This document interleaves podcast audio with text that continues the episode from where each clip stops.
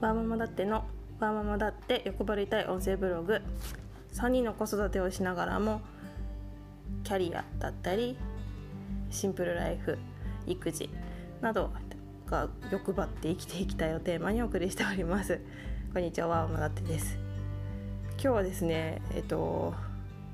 先日からですね、えっと、卒園長男の卒園アルバム作りをしたんです。し始めたんですけれどもまずは一周したいっていうところで写真選びからちょっと見開き2ページを作ってみました。もともとちょっと絵を描いたりとかするのが好きっていうのもあってですねちょっと熱中してしまってかなり睡眠不足です。いつもはですね7時間以上睡眠をとるというのを、まあ、基本としてるんですけれどもここ数日、まあ、2日間ですねちょっと5時間台になってしまっておりましてかなり疲れ疲れが蓄積しています。というところそのつながりでですね今日は、まあ、あの睡眠時間確保の勧めというところで、まあ、できてないんですけれども ちょっとあのその睡眠時間なんで私が重要視してるかというのをちょっとお話ししたいというふうに思っていますお願いしますえっとですね私はですねえっと睡眠時間確保するのが大事ですよっていうのはちょっとほぼ聞く機会ありますよね。私もちょっと本で読んだりとかしてでですねちょっとあの今年の自分のやりたいことリストを作った中で、まあ、まずいろいろあカテゴリーがあるんですけれども、まあ、一つの中で一つがちょっと健康に家族健康に過ごしたいという目標がありまして、まあ、その中の取り組みの一つとして、まあ、睡眠時間を最低6時 ,6 時間で基本的には7時間以上を確保するというのを目標に今年生活してます。でなんでそれまあ健康、まあ、健康のためっていうのがまあ一番なんですけれどもなんで睡眠時間確保するように取り組んできたかというところですね。ここのここ数日の自分を振り返ると、まあ、まさに良くないところが出てるんですけれども、まあ、まず睡眠時間足りてないとイライラしてしまいます。で私の場合はですね子供に当たりますね。えーと、例えばなんか朝起きた時に本当に5時台とかに三男がですね私の上に乗ってグリグリグリグリあの顔を押し付けてきたりですね。なんかあとわーわー泣いたりとかするとすごくイライラしてもうやめてよっていう風に言ってしまったりあの隣でその隣ですやすや眠る夫にイライラしたりします。朝からなのに。はい。あとですねあの冒頭に述べたんですけれども健康のためですね。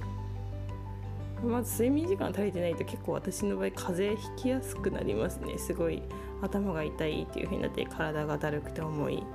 そういう風になる人多いと思うんですけど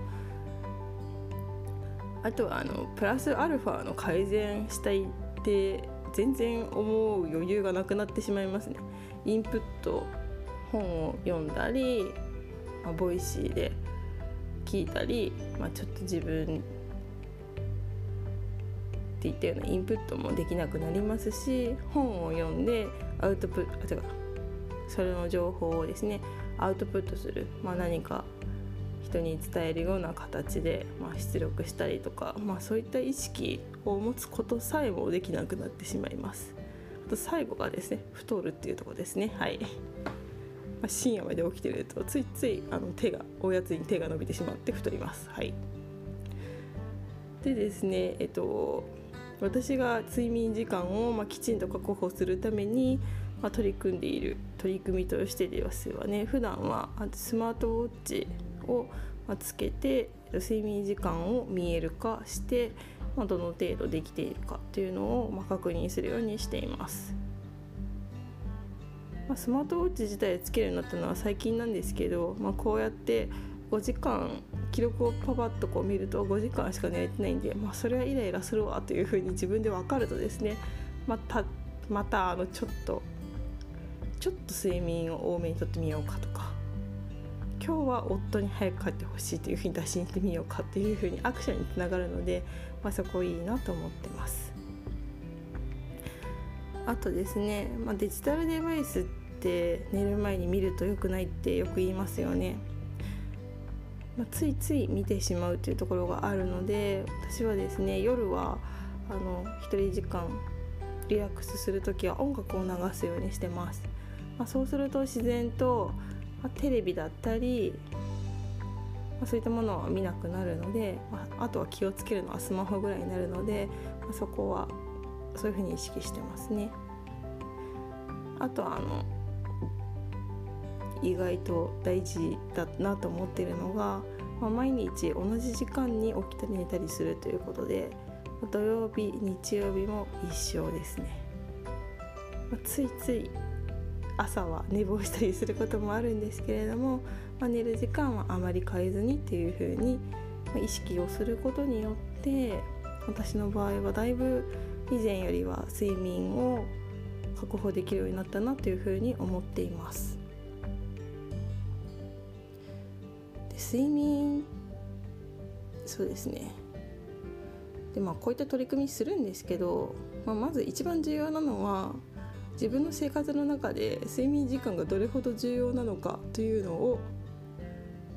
改めて自分の中で確認するっていうことが大事だなというふうに思っています。なんでこんな風に私大事だなというふうに思ったかというとですねえっ、ー、と1ヶ月間ぐらい自分の体調の記録を取りました。えーと、機嫌メンタル面ちょっと気分が落ち込んでる上がってるだったりあとあの体の月の周期周期ですね。周期の記録だったりあと睡眠時間。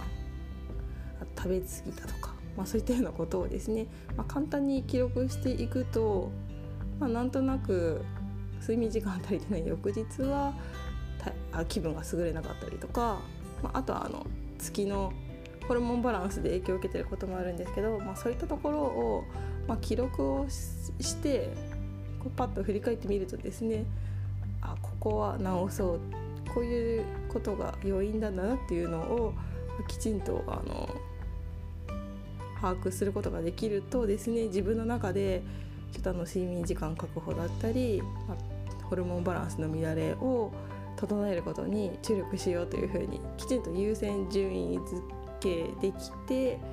まあ、そこをきちんと取り組みにつなげられたのかなというふうに思っています。あと自分がですね睡眠時間確保することを重要視してるんですけども子供もですねちょっと早寝早起きいや早起きは全然働きかけてないですけど早寝するように意識働きかけをしています。現状ですねうちはですね、えっと、20時にもう寝室に入って、まあ、9時までには確実に子どもたちが寝るようにしています、まあ、対応策としては同じですね、まあ、ご飯を食べたら、まあ、テレビは見せ、見る時間ではなくて本やおもちゃで遊ぶというふうにしています、まあ、これは毎日同じであと土曜日日曜日だったりしても毎日同じ時間に寝るとかまあ、そこは大人と対応は一緒ですね。というふうにしています。やはりですねなんかいろいろ見聞きするとですね、えーと、子供をよく寝かせるとよく脳みそが成長するっていうふうに言っておりまして、まあ、早く寝かせるのって割とコスパのいい、えーと育児方法だなというふうに思っていて私は早め早寝させるっていうのを睡眠時間をきちんと確保するっていうのを意識しています。あとですね子供が早く寝るとあの自分時間の確保もしやすくなるので個人的にはおすすめなんですけれどもここだけお伝えしたいのが寝れない子は寝れないのでちょっと私のこの話を聞いてですねうちの子全然寝ないんだけどとかもう10時11時まで寝て起きてるんだけどみたいな